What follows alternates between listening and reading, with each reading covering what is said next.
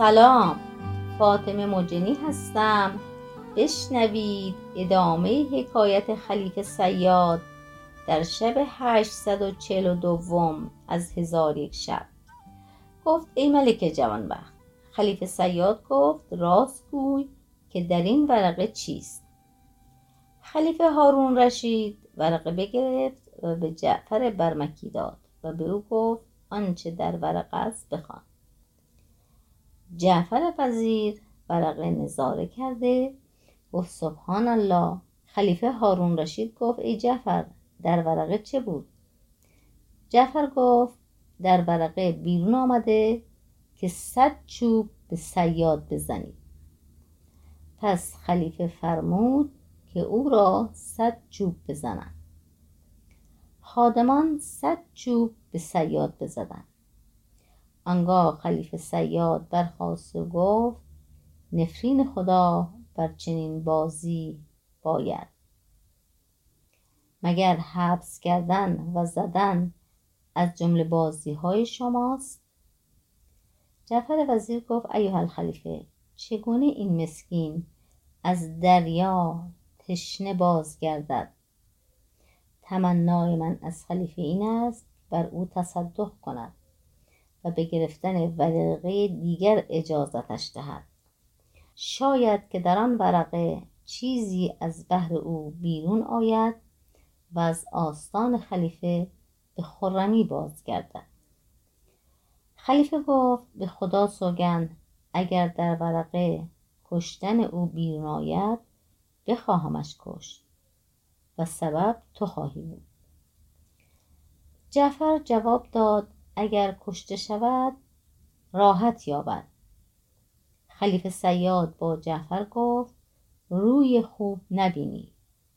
مگر من بغداد را بر تو تنگ کردم که کشتن من می‌خواهی؟ جعفر وزیر گفت ورقه بگیر و سخن مگو. خلیفه صیاد ناچار دست برده ورقه گرفته به جعفر داد. جعفر ورقه خوانده سخن نگفت.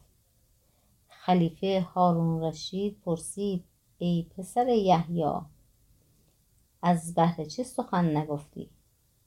جعفر گفت ای خلیفه در ورقه بیرون آمده است که خلیفه صیاد را چیزی مده.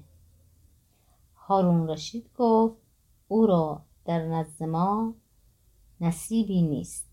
بگذار تا از پی کار خود شود.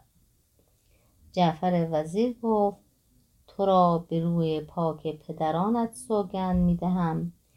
اجازه ده تا ورقه سیمین بگیرد. شاید او را بهره رسد. خلیفه هارون رشید به گرفتن ورقه جوازش داد. صیاد دست برده ورقه سیمین بگرفت. و در آن ورقه نوشته بودند که یک دینار به صیاد بده. جعفر وزیر به صیاد گفت از بهر تو بسیار کوشیدم. ولی خدای تعالی جز این یک دینار نصیب تو نکرده بود.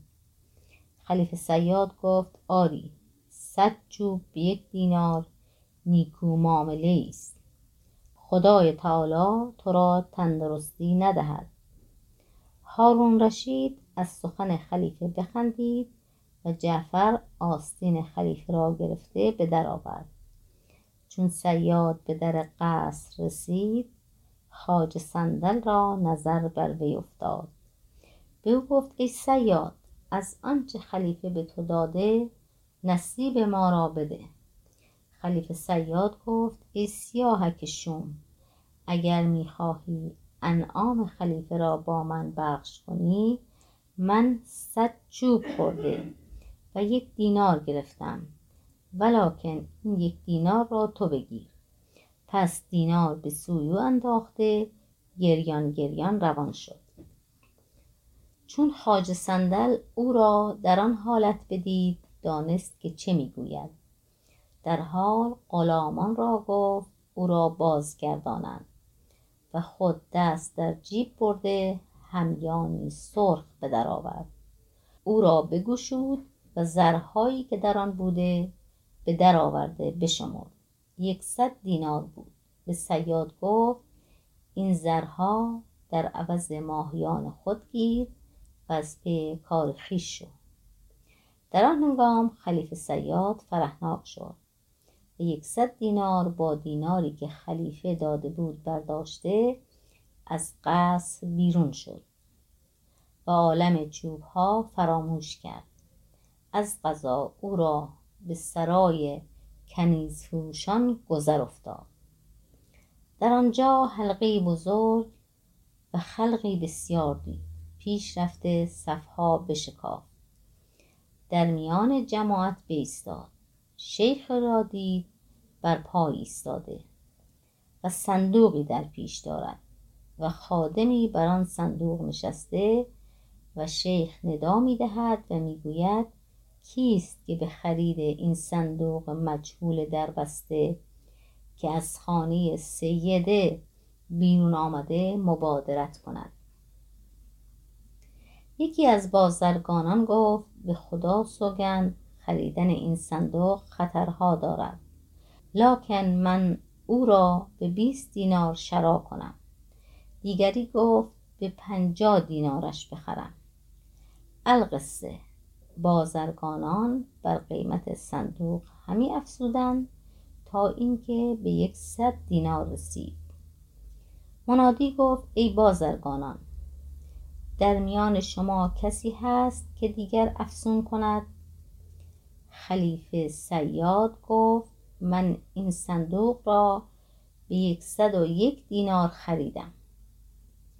چون بازرگانان سخن خلیفه صیاد بشنیدند او را مزاح دانستند و بر او بخندیدند و به شیخ گفتند آن را به خلیفه صیاد بده و یکصد دینار از او بستان.